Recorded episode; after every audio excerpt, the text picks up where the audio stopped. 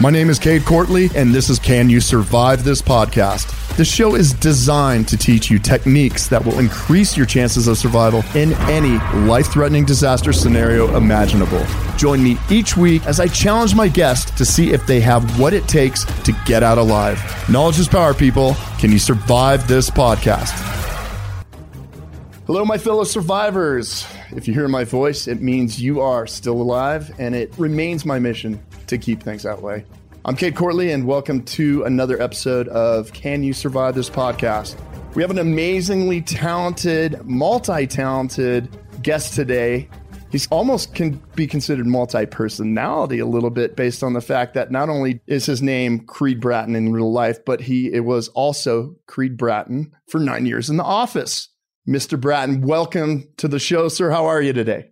Thank you so much. I'm not sure if I'm worthy of all that accolade in the beginning. I know people talk about me a lot as a national treasure. I tell I tell fans, I said, no, no, not a national treasure, more of a, of a trinket or a curio you'd find in a, in a pawn shop, a national trinket. I consider myself that, but not a national treasure. Well, I think you're underselling yourself a little bit. You've well, dedicated, I appreciate. I appreciate. I mean, you've dedicated most of your life to entertaining people, making yes. them happy, making them laugh through your music. You were a musician long before you got into the acting, uh, at least seriously. How long have you been a musician? Well, I'm 77 now, so 60 years. I, st- I started working professionally when I was 17. I might I wow. thought about that. Wow. 18, I worked at this place called The Falls up in Bass Lake, California. Played lead guitar with this band. I always played in bands all through college. And then, of course, through Europe. And then, of course, in the grassroots, we had a couple of big hits with Let's Live for Today, mm-hmm. Midnight Confessions, songs like that. Yeah. Then I started acting in uh, high school, doing plays, and then in college. And I be- decided that's what I wanted to do. I became a drama major through college. You grew up in California, right? Uh, you st- I was born in L.A. and raised up by Yosemite. Yeah. Now, were you, did you spend a lot of time in the outdoors, learn how to hunt and fish, or or, I, or I hiking and stuff like that? Absolutely, a good fisherman. I yeah. uh, go up. I've been up to Alaska three times, and once with my son. The last trip was with my son, and we went back in the uh, Katmai Wilderness and to a state. But we, we were a lodge. We weren't roughing it, you know. But we uh-huh. flew down, and and there's bears all oh, yeah. around us. That was pretty exciting stuff and the fishing is amazing. The average rainbow about 24 inches. Oh. But I did hitchhike across North Africa by myself in 1964, and that was pretty hairy, you know. It had to be. I want to hear some stories about that. Were there ever? I slept outside of the road, and we went about 500 miles out in the Sahara Desert on this little small plane, and and entertained the uh, Mobil oil people. You know, it was quite an experience. Well, it had to be. I mean, I'm sure you've done a ton of traveling. Where was probably the most dangerous place you ever went where you're like, man, this probably wasn't a good idea or any type of kind of life threatening type of situations in your life? Well, there's been a couple. I had a knife pulled on me in Tangiers one night, and I had to run from that because they always say, jump a gun, run from a knife. So is that, is that true? well, I always say the person who wins a knife fight bleeds the least. You're gonna bleed. So absolutely, if you have the ability to run, that's probably a really good idea, especially if you're not yeah, armed. I, I, need, I need to play eh, guitar. Yeah, know? as far as yeah. j- jumping the gun, well, you know, maybe if you're in the Matrix, but that's a very, no, very yeah. high risk maneuver there. Yeah. Then we got surrounded by a wild dog pack in Tripoli, Libya and we the three of us had to back up back to each other and beat them off with with sticks and our guitars in, cases banging them away. And they were snap ah, ah, going at our legs and stuff like this. It was nuts there. We were, we were warned about it. So there's dog packs we went yeah well sure. So you guys were on tour in these places and you're finding yourself yeah, getting well, we were really at knife point and- traveling. I met these guys at a american express. I went over with arrived with $25 in my pocket in venice stayed almost two years in Europe and in North Africa and the Middle East. This playing, busking in, in, places, also getting gigs in restaurants. And then we finally had an impresario who booked us all over Israel and places like that. And it was it was a wild time. But anyway, so but the dog thing, we thought they were we actually kind of just making exaggerate. You know, people exaggerate. These American housewives exaggerate. It was no joke. They were after us, you know, for sure. Well, yeah, and I mean, even if you just got bit, which is kind of a major deal, who knows what these things had, rabies or anything else yeah. like that. But I mean, the perfect response to that situation: gather up, back to back, make yourself bigger targets, and then yes, yes, yeah, start. well, and the other time too, of course, is in Alaska. The, on this last trip when we were fishing with my son, and we were with our guide, we had flown in, and it's so cool because you fly these little tiny planes on pontoons, and there's these serpentine rivers, and you land and you go like this, and you get out, and you, you start walking through. We were, we were uh, walking along. We had stopped outside of a lodge, and we knew the lodge where the lodge was, and there was a guide there watching somebody else. We could hear them behind us like this across the river. This bear there was a young bear, a mother bear, and an adolescent. Oh, adolescent she had her baby with her. She didn't do it. The adolescent comes up, he sees us. Oh, and I said, and my son says, he looks like he doesn't like us. And he says, oh, they never hardly do anything. And all of a sudden he goes, and he goes, he charges, he goes, he's coming across the thing like this, and we're looking. And now the guide in the parks can't pack. Really? They can't carry. They do when we're out in places like that. They got to, you know. That makes zero sense to me, but all right. Alive. But at this time, there was guardrails, so nothing. So we had nothing. And we're he said, just back up slowly, keep your eye on him, stay together. And we're backing up slowly. Next thing we know, we hear there's another guy and the park ranger, and there's five of us now backing up. And he's in front of us like this, going, arr, arr, arr, scratching the thing, and I'm going shriveled. There's no penis left. You know, it's all, it's all gone into the, its cavity by now. You know, and you're still trying to be cool. My son's there. I got to, I got to stay cool. You know, right? we all we all back up, and he goes and he runs off like that. And the park guy said, "Oh, those adolescents, they're just showing off." And he goes off and we go up to get a couple of got a cup, cup of green tea. Oh, I think they no. call that a bluff charge, and it is sort of a, dom- yeah, a dominance yeah, thing. That's what I, it's a bluff charge. So I was my first bluff charge. yeah, but when that's happening to you for the first time, you're not like, "Is this real no. or a bluff?" You're like, "I've got a gigantic beast heading right for me." I'm amazed though it was the pup and not the mama because normally they're we were between her and her cub. Yeah. Though. They were on the other side. She was just walking along. Yeah. It's the young guy and I guess apparently they get beat around by the old boars, uh, right? Because mm-hmm. they can't mate. They're not old enough to mate it. So they they start sniffing around. They get banged. So they need someone to intimidate. Do you realize? You probably realize this, but there are more people that die from moose attacks in Alaska than bear. Yes. Yes. And it is the mamas when they have their kids are hyper aggressive. I dealt with this just this weekend at my property in northern Colorado. And I kept going through my mind more people die from moose and bear, more people die from moose and bear, and was lucky enough where I was in a position where I could I could get out of there. But yeah, they're hyper aggressive. But they stop you with their feet or they run oh, yeah. Oh yeah, they start just going like oh, that and heading towards it. And they look, if you've ever seen a moose up close, they look it looks like it was put together wrong. They were just created yeah, yeah. very strange. But for a thousand pound animal with backward back legs so fast. I was really impressed. they said so on the Alone show how nasty they were. And one guy, I think I just started on the sixth season. Now I'm going back to the first season. but the guy shoots with an arrow, mm-hmm. and then he finds there's not enough fat in the animal to keep him alive. So he said, "I'm eating all this protein all day and starving to death." Yeah, that's what uh, a lot of actresses are doing out in Hollywood now. Apparently, they're starving right now. The moose diet. That's a great. That would be a great thing, Cade. Is the, is the moose is the moose diet? When we were in Montana, we flew into Bozeman and went to Ennis, Montana. Mm-hmm. And while we are there, a moose killed a guy. Uh, no, a bison. A bison killed a guy right out front of a general store. And they let the, the bison just run around all the time, but they say, stay away. They can't see very well, but stay away. Right. Well, this guy got out of his car and he he saunters right next to the the thing, and the thing was wearing like that, zip, and he put his foot. And we were reading about this the next morning at the general store, and the locals were going, "Well, it serves him right," you know. Oh yeah, he figured he have an awesome Instagram picture, and now he's got uh, an awesome headstone. So there's no fixing stupid sometimes, is there? I don't think so. Don't think so. and we, we were just going, uh, "Why? Why?" Yeah. They're not thinking. They're not thinking. That's that's the simple as that. Yeah, it's unfortunate. It happens, and hopefully people learn from it. But it yeah. happens all the time, unfortunately. With all your traveling, What would you say is the most dangerous place you've ever been, unless it's one of the ones you previously mentioned? Oh, I think it had to be Alaska, you know, yeah. back in the back country, you know, except for, well, I wouldn't want to be there by myself. Absolutely not. Yeah. As far as people hurting you, you know, the, uh, the back streets of the Arab countries, you know, uh-huh. you can be out somewhere, get in trouble there real fast. Yeah, I'm familiar with that. Yeah. Yeah, yeah, you could be.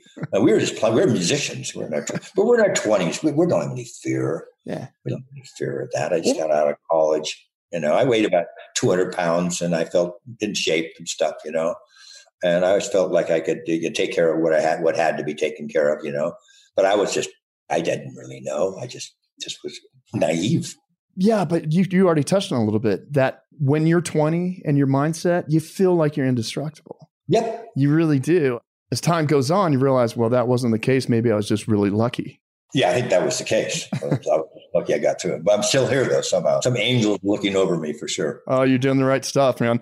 The time that you spent and you continue to spend, I can't wait to talk to, about your new albums coming out.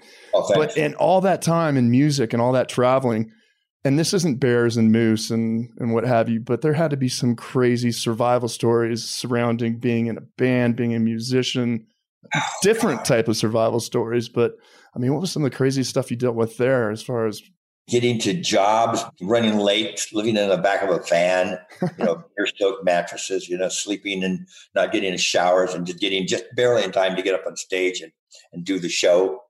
Oh, okay. This is the one you'll like. We're in Florida. We are booked to play a coast Costa Florida. We, and we did the show. And then they say, okay, come with us. We're going to get on a plane and go to the other show. And we went, what are you talking about? It's a two show. We'll wait. We'll bring in the rest of the crowd. We'll do the second show. Said, no, no, you, you didn't read the contract. Our manager and agents didn't properly check the contract. We had a show on the other side of the peninsula of Florida, like completely on the other side. And they were planning to fly us to the show. Mm-hmm.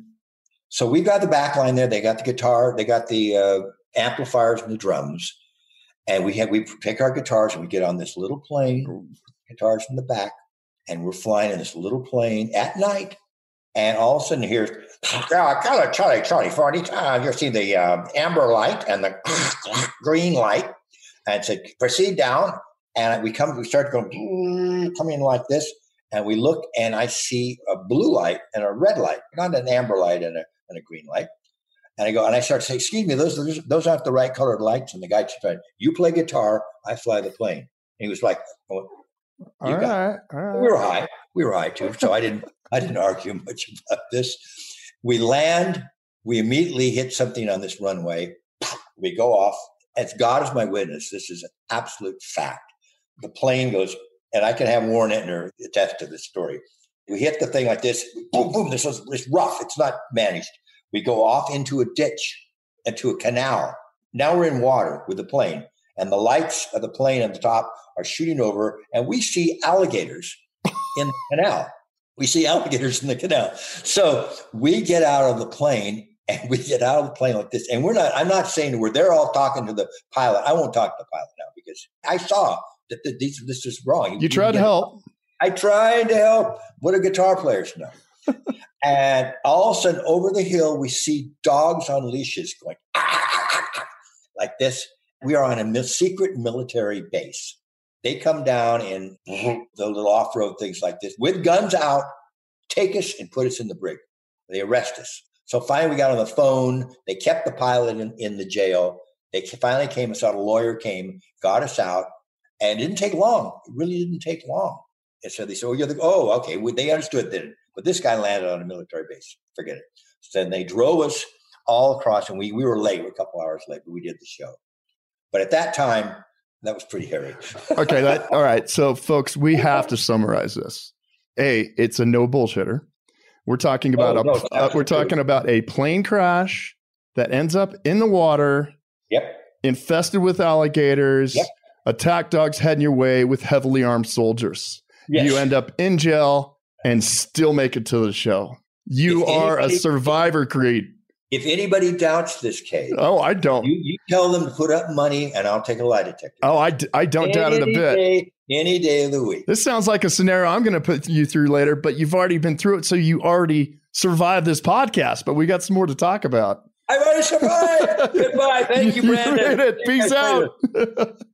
oh, let's talk a little bit about what's going on nowadays with the quarantine, your thoughts about it, what you think you wish you would have done differently or not, maybe to prepare, and how you think it's affecting the entertainment business and, and what you're involved in music.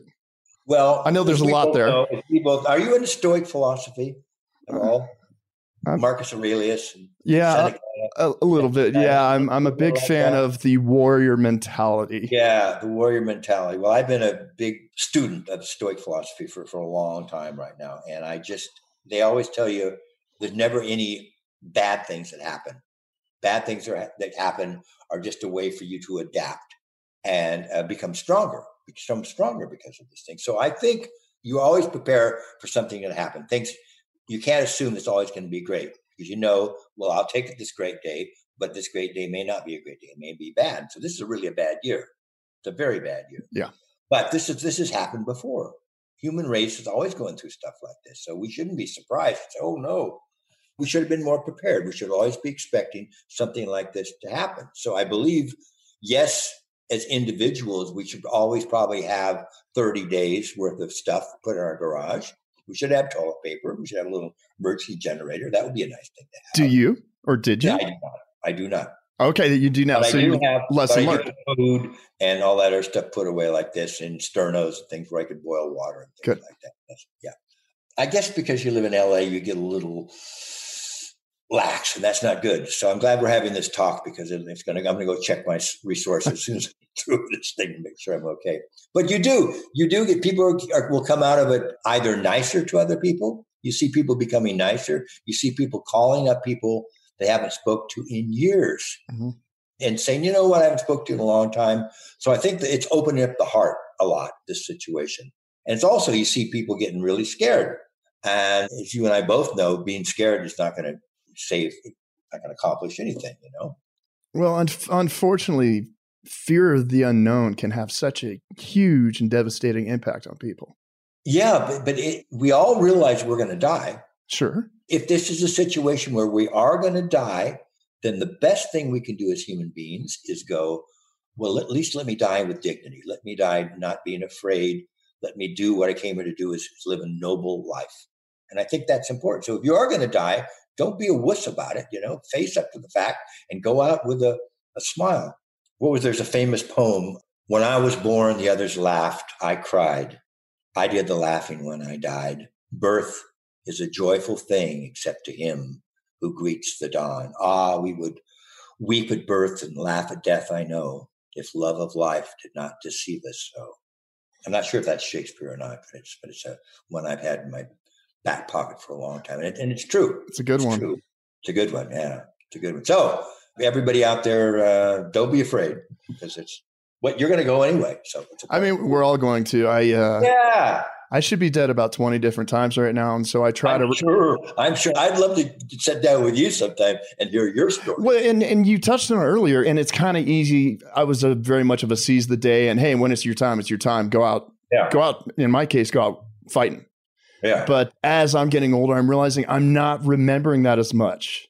And just to remind myself, make it count. Make it count. Okay, you're you're 50 now, but keep making it count. And it seems like you've got that with this busiest day and your attitude.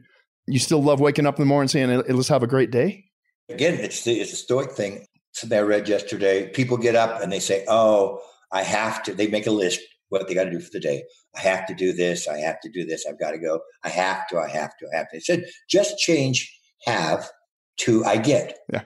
You, you know this one. I get to do this. I don't have to do this. So I look at myself at my age. I was in a hit rock band at a young age. And then I worked and worked and struggled, but always kept my eye on the ball, stayed in class, stayed in shape, kept working out. Oh, I was a bad boy. Don't get me wrong, Cade. I'm in a rock. I'm a rock and roll guy. You still but are, still, brother. Still stayed stayed in shape. That was the whole thing. So when it came down to the opportunity, I was ready.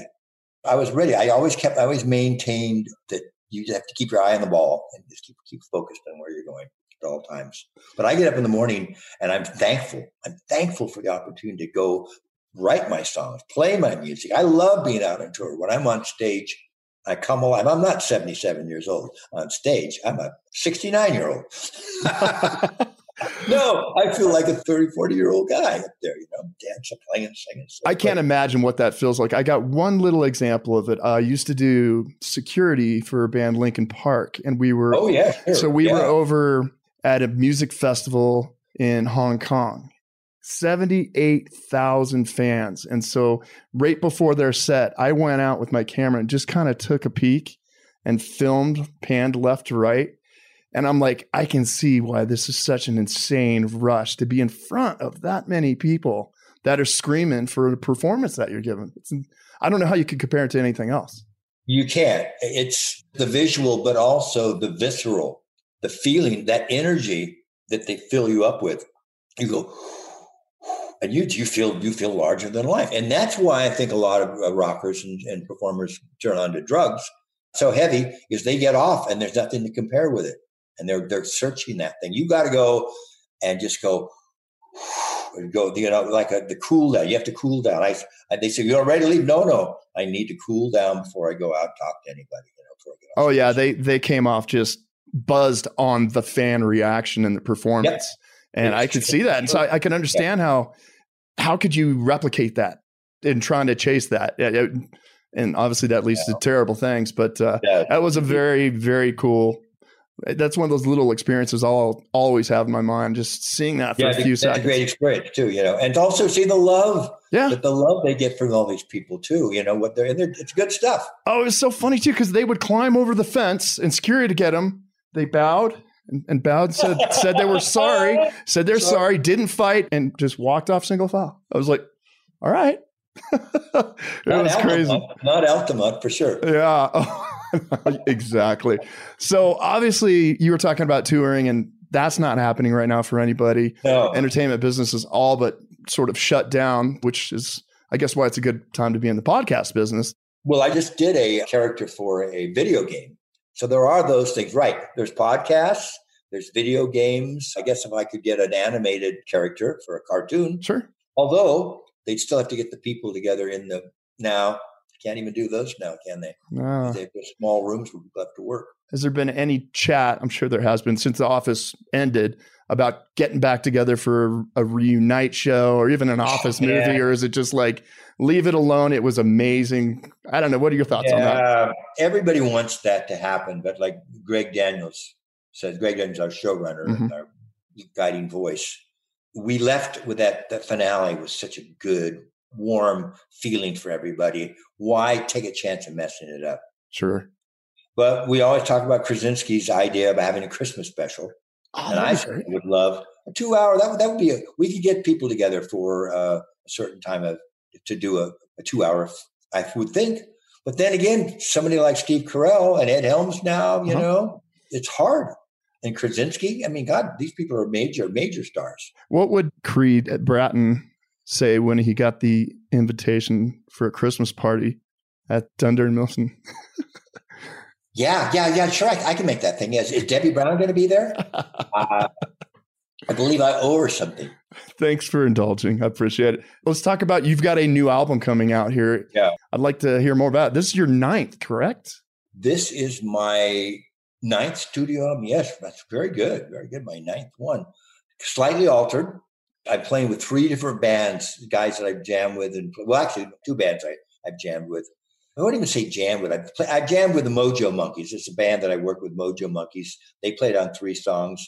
There's another band who I've got to sit in with, luckily, called Jack Shit, with the great Val McCallum, Davey Faragher, and Pete Thomas from the Elvis Costello Band.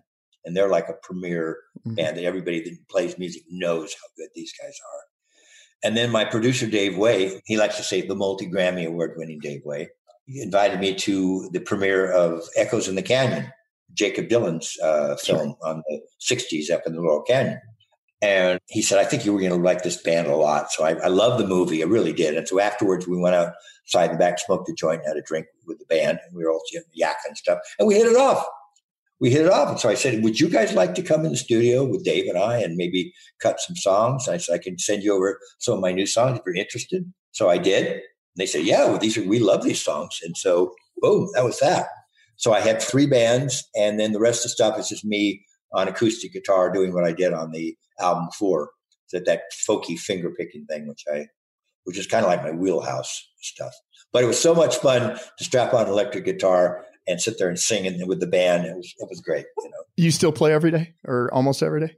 Almost every day. Yeah. Um, because you got you lose the calluses if you sure. don't. And sure. I just love it. I just love it. I'm all and it's it's not even a, a thing, Cade, of, of, practicing. It's I'm always writing songs. So that's part of I do use my guitar to write songs. Mm-hmm. I don't play I play a little piano, but I don't write on piano very much at all. We had the opportunity to interview the stunt coordinator for Tarantino's movie Once Upon a Time in Hollywood. She was great. Uh-huh. And you yes. it made me think about you were talking about the time in Laurel Canyon in the 60s. And did you see the movie and what did you think of it? Was it a little bit of a walk down memory no, lane? I, no, I thought it was really good. Yeah. I mean, I love Tarantino stuff, you know, I really do. He put a grassroots song in Jackie Brown, mm-hmm. put Midnight Confessions in the film Jackie Brown. And here's a good story. I'm at the BAFTAs, the, uh, British you know, film film awards and stuff like that. And I see Quentin Tarantino, and I approach him and I said, "Hey, I Creed Bratton from the office says, "Oh yeah," and it's but I you don't you not know, but I was in the grassroots, and you put Jackie Brown, and we never got paid in the beginning for any of our royalties. Nothing. We never got paid because that's the way it was back in the '60s for the record. They didn't pay you. You just got money from live shows. That was it. If you were lucky. So I said, I want to tell you that when you put that show in, the royalties saved me through like a two year period, just kept me alive. I said, Oh, you're welcome. And he started telling me the story about Temptation Eyes. He said, I love that song, Temptation Eyes. Let me tell you the story. All of his eyes get like this. He goes, I'm so sorry. And he pushes by me and he'll turn around. He's running over to talk to Paul McCartney. He looked at me to go, I'm sorry, I'm sorry, my bad. I said, No, no, I get it, I get it, it's okay. and there in the back, behind this circle, this he's got talking about bodyguards all around Paul McCartney's bodyguards. He lets Quentin in. Then they part. He gets to go inside the circle. The, he walks around with these people around him like this. He's Paul McCartney. Yeah. Kate Flannery. Kate Flannery is doing this number. I go and I walk up to the table and Oscar Nunez there. And he says, "You should have gone in and talked to Paul too. You're a, you're a rock star. You could do it." I said, "No, it's that's out of my league right there. That's that's Quentin Tarantino Paul McCartney." We look down. There's Kate Flannery, very faithfully Meredith, and she's walking along with the drink, but you can see in her eyes what she's planning. She's walking with her back to the bodyguards like this with her drink. And she goes like this. She finally goes like this. Oh, hi, stop bam. And she bumps right into this bodyguard. She's trying to act like she stumbles into the party. So good. And, and Oscar and I howl. Kate's got big huevos, let me tell you. Did you ever bump into any of the people that represented that movie? Did you ever get a chance to meet a Steve McQueen or Sharon Tate or any of some of those icons during that time period in, in Hollywood? Uh, very first movie I had a small bit part on, just briefly, like a cameo, basically, was Cast a Giant Shadow. So that was in Israel in 1965. And I'm there, that movie, I met John Wayne, Yul Brynner, Frank Sinatra, so those were pretty big ones back then. Sure. I remember uh, I, I, was leaning against a board there on the set, and Frank Sinatra came over to me and he said, "Hey, kid," he said, "That's going to be set off here a bit. There's got explosives in that." and I, I, had no idea. But this is my first movie. so you were saved by Frank Sinatra, sort of. I was. Well, I wasn't saved. We didn't know. But I, I'm going to say right now, I wouldn't have ever played guitar if it weren't for Frank Sinatra. We can say that.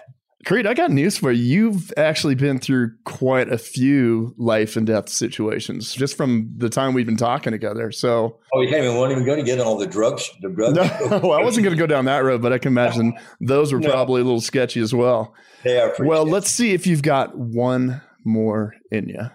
All right. Okay, but I wanted to tell you this. I know you're survivors. I know you teach people how to get out of situations. Sure. But I just wanted you to know that that I was thinking about this before I come along. I wanted to do my due diligence, and I thought, what would Creed the character do? And you're welcome. I'm, here it comes. what would he do if he was in a terrorist situation like this? Well, first of all, Creed has an amazing siren thing he does.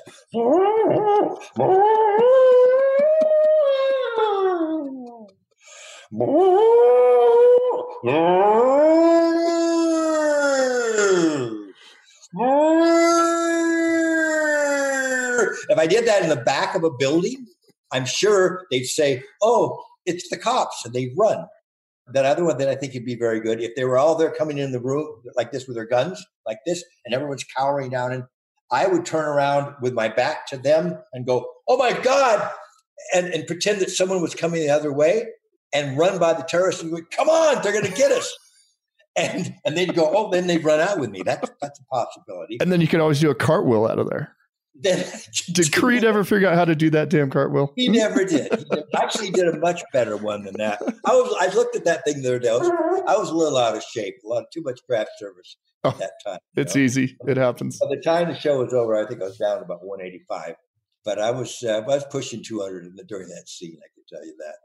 Oh, the other thing too. This would be very important. If a terrorist is there and he's got to the point where he needs information from you he's going to cut off a finger or something like that, you'd look at it and you'd go, "Say, could you turn your head a bit? Wow, God, you've got charisma."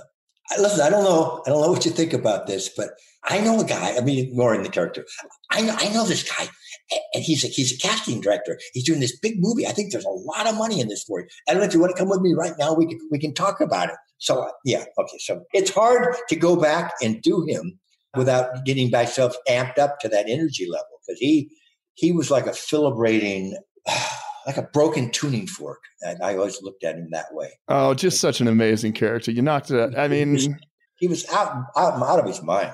Well every time the camera's on you you knew you're going to laugh your ass off which is ah. awesome. I, I, thought it was amazing and well that's the that's well i'll take part of the credit but also the writers sure. you know. Yeah. Yeah.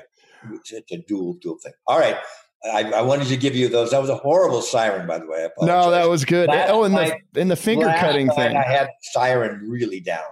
no, I thought it was awesome. And uh, uh, if they tried to cut your finger off, you could just pull your foot out and say, "Look, I only have four toes." Well, I do only have four toes. Oh, really? That was, oh, that, that wasn't just in the show. Well, okay, yeah. all right. We, we you got to hear what, it. What happened when I? It, it's a character.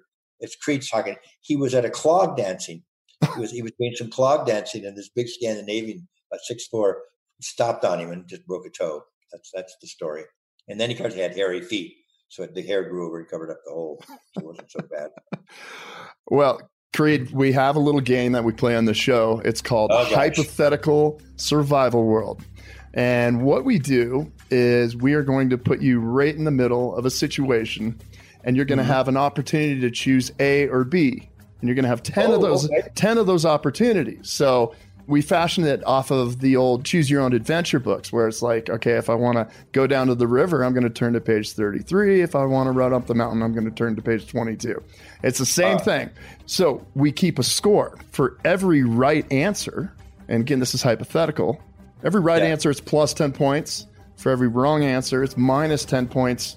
Are you ready to play in hypothetical survival world creed I am indeed ready to play. I have never played this before. We've never met before this. There's nobody around here feeding me information.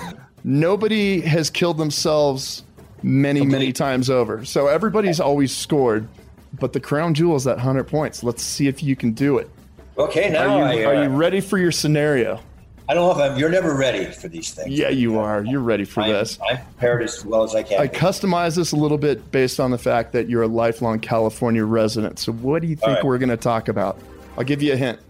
Earthquakes. Bingo! Earthquakes. Here is the situation. Before we get started, you've probably been through half a dozen of these, haven't you? I have been through a lot of them. Yeah. Okay, so you've got a hand up here. I have a hand up. I picked up my kids and grab one on the arm, put one on the shoulder in Malibu a couple times, charged outside, you know. Well, let's see if your experience in the past gave you good habits or bad habits. And uh, again, this is hypothetical, so I'm happy to.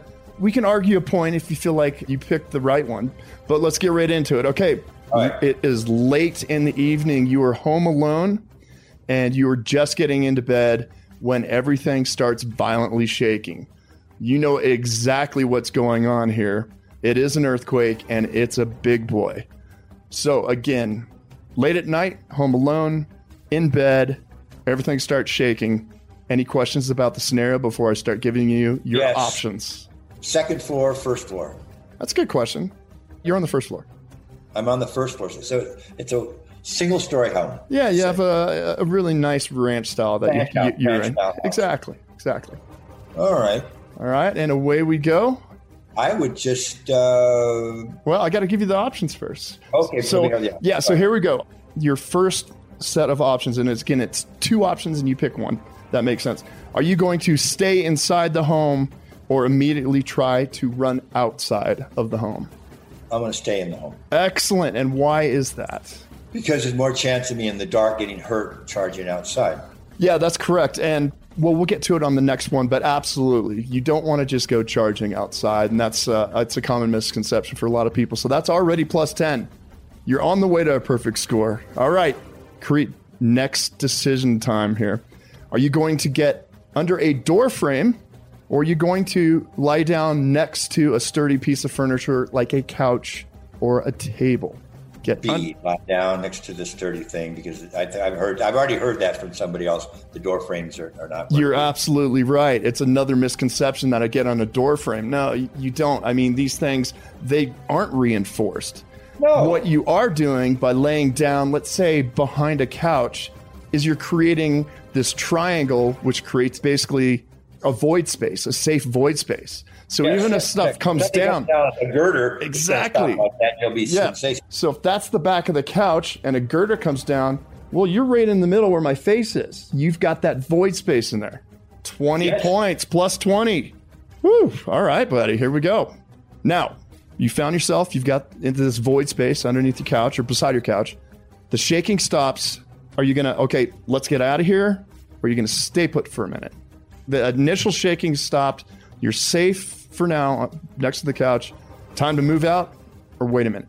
I think I would sit there and, and listen. Why would um, I, why would you do that? Why would I listen? See if there's if I could hear anybody screaming for help. Yeah. If there's anybody out there, if there's anybody out there, I wouldn't want to go out without making sure that everybody else was out of the place too. So Creed, the leading cause of injury and death during an earthquake is falling debris. Yeah. You have survived the initial quake and are in a safe spot for now. I'd want to wait and make sure something hasn't delayed and is going to fall a couple of seconds yeah. later. So kind of stay put. You, you, made it through the initial. Stay put yeah. and assess the situation for about a minute. Plus 30 on your way. God, I was nervous. I you, got me nervous for a little bit. No, you're on your way. You're doing outstanding. So again, leading cause of death, folks, in an earthquake, falling debris. Falling debris. Okay, so a minute's passed, you're not hearing anything crumbling or falling, you're going to get moving out. It's like, all right, you're slowly moving your way out of the house. You're going past the laundry room. Are you going to stop? I got a question. I'm sorry, yeah, yeah. I, I have a flashlight. I always have flashlights, so I would have my flashlight, so I'd be able to see. Okay, we'll give you that. Okay. No okay, problem. So you've decided, okay, now it's time to get out of the house. You're going through the laundry room and out a back door. Are you going to stop in that laundry room turn off the gas and the electricity, or you're you going to be like, I'm not messing with this. I'm just going to go ahead and keep moving? If it was easy access, I don't see why I wouldn't turn off the electricity or uh, hit the gas. But then again, it might be ready just to explode. No, I'm going to say I should probably get out of there. Ah, you should have stuck with your first instincts because, yeah, and this could be argued either way. Honestly, it's like no, I'm not messing with it now. But if you can, if I smelled gas and I saw sparks, then I'd want to get the hell out of it. This is true. This is true. So I'm going to go ahead. We'll call this. I'll, I'll give this one to no, you. No, no, no. I'm a big boy. I can handle it because I, I knew the first one was felt right, and I, I went against my own judgment. Basically, the reason why, and if you can do this within about five to ten seconds, it's well worth it because one of the leading causes of fire after or because of earthquakes is gas leaks. So yeah, if you can do yeah. your part and turn that off quickly and even secure the electricity, that will be one less situation that first responders and firefighters are going to have to deal with. So if you could take that extra five or 10 seconds, knock it out. If you don't think that is safe enough to do, and that's a delay, then go with your instinct there. Well, let's see where you're at with this one. You are heading outside. You're not out yet. There's another aftershock. You tumble down, something comes down on top of you. So you've been covered by some debris and rubble. Oh. All right. It's from an aftershock. So are you going to do everything you can, use all your strength, and kick this stuff off? Or are you going to slowly crawl through it, following the light, and slowly remove debris in your path towards getting outside? Oh, obviously the second one, I would think. Absolutely, Uh, absolutely. That, that, there's no argument there. You're not gonna, you don't want to expend all your energy. That's one reason. And the other thing is, some of this, if you slowly remove it, there might be some stuff there that's load bearing. And if you remove something harshly or, or quickly that's load bearing, boom, the rest of it could just crush you. So if you if you can slowly move through the debris, pulling non load bearing stuff out one piece at a time, that is the better decision for this one. Yep. Okay. There good. you go. That's plus 40. You're doing great. Unfortunately, you found yourself and you're pinned. You can't move forward anymore. You are where and what? You are stuck. You are now stuck. stuck. You've moved about 10 feet and are stuck. So, are you just going to start yelling for help or are you going to try tapping on something to make a noise like an SOS tap? Are you going to yell and scream to try and get somebody or try tapping? Tapping screaming. Is it, well, if it just happened, there's no. It did just no happen. Emergency, there's no emergency stuff there. Yeah, let me help you out here. You've been. I, I you, think they tap. You've been buried for an hour now. Are you yelling or are you tapping? You're tapping. Absolutely, and you're conserving your energy. Tapping. Yeah, yeah. yeah, you got to conserve your energy. You can do an SOS tap or something like that, and oftentimes the vibration from a tap, that noise can generally can sometimes yeah, tra- yeah. travel further than you're yelling. The other thing in an earthquake situation is there's going to be so much toxic dust and stuff floating around that if you're yelling, you're causing yourself to breathe and breathe and breathe faster and you're going to be consuming more of that nasty toxic dust and and things like that. So yes, conserve, conserve, tap, and guess what? A neighbor's found you, and he pulls you out, and he discovers you got a big old gash on your head, and so still inside, but you've been pulled out from the rubble. Do you want to go ahead and address the injury, which is a gash uh, above your forehead, or do you want to move on outside? knowing who I am, I would urinate on my forehead right away. So, just to, to, because that's what I know they would take care of it right there. You're gonna pee on your head. Pee in my head, yeah. I'm gonna suggest because it's not a life-threatening injury, and urine's Wait, not the best reaction. Me again. I, I, was doing the. Give me the whole thing again. Yeah, yeah, yeah. All right. So your neighbor pulled you out from underneath yeah. the, the, rubble. Yeah. You yeah. you have sustained an injury. It's a cut to your forehead. Do you address the injury immediately, or do you move on outside? Oh no, you move on. You get the hell out of it. Oh, Absolutely. you still inside the thing? Yeah. Oh, I thought you, I thought you said you were outside the building. Yeah, no, you were just inside in the rubble. He, no, no, he no.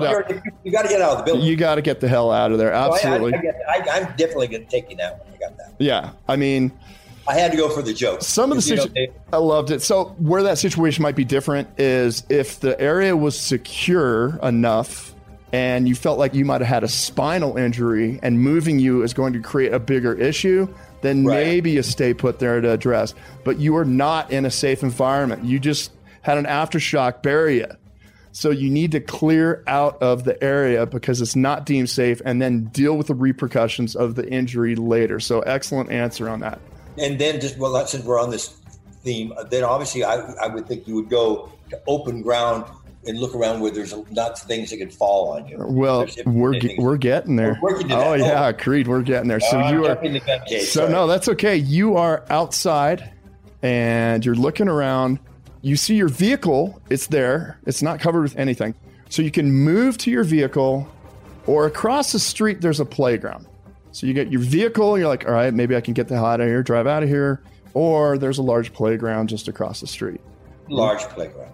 Why do you think you want to do that? Because there'd be too many crazy people on the road, and there'd be emergency vehicles. I want to get stay out of their way. I, am not going to drive very far, if it's a major earthquake. Yeah, you're absolutely right. And uh, then another really big reason is we talked about debris being the leading cause of death. Right. So your goal is to be three times further than the height of anything around you. That's the rule of thumb. Three times further. And you said it with a vehicle, I'll forget about. It. That's probably just going to be a nightmare. You might not make it 10 feet. And you're going to be dealing with light poles, electrical poles, oh, it's, it's, road conditions. no. so yeah. excellent. That's another 10 points. Creed killing it. So you're at the playground, and there is yet another aftershock. And right at your feet, you see a sinkhole starting to open up.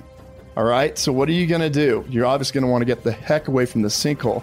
Do yes. you head to a parking lot that's off to the left, or do you head to this hillside that's over to the right?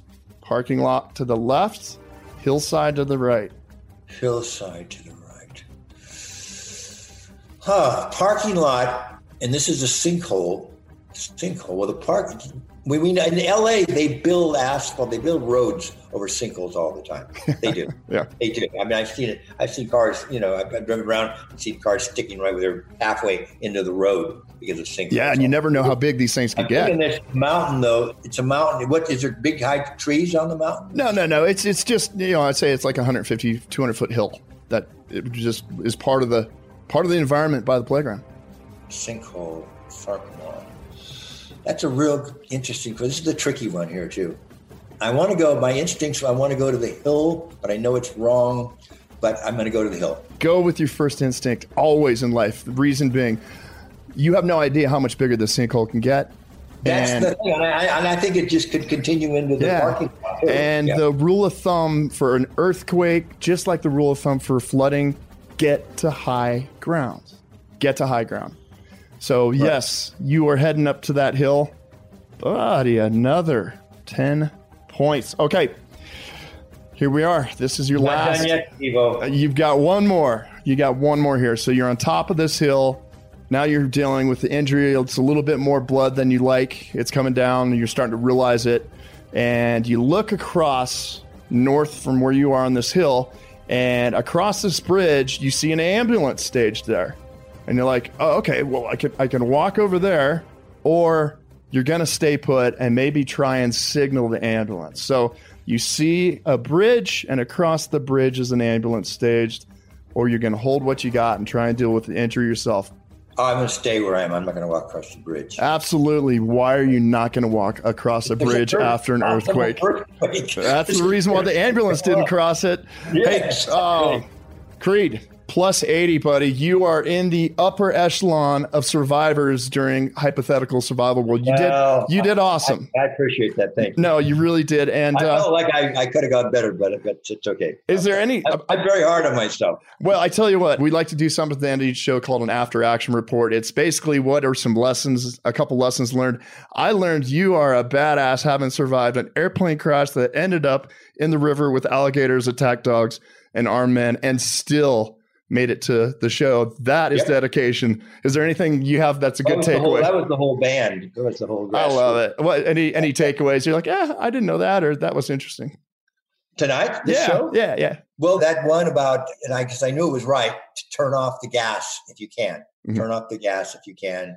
Turn off the electricity. But that made sense to me. You knew I that. Kept thinking, I kept. I knew that. I knew that. But I did. I went against my instincts. I told you before.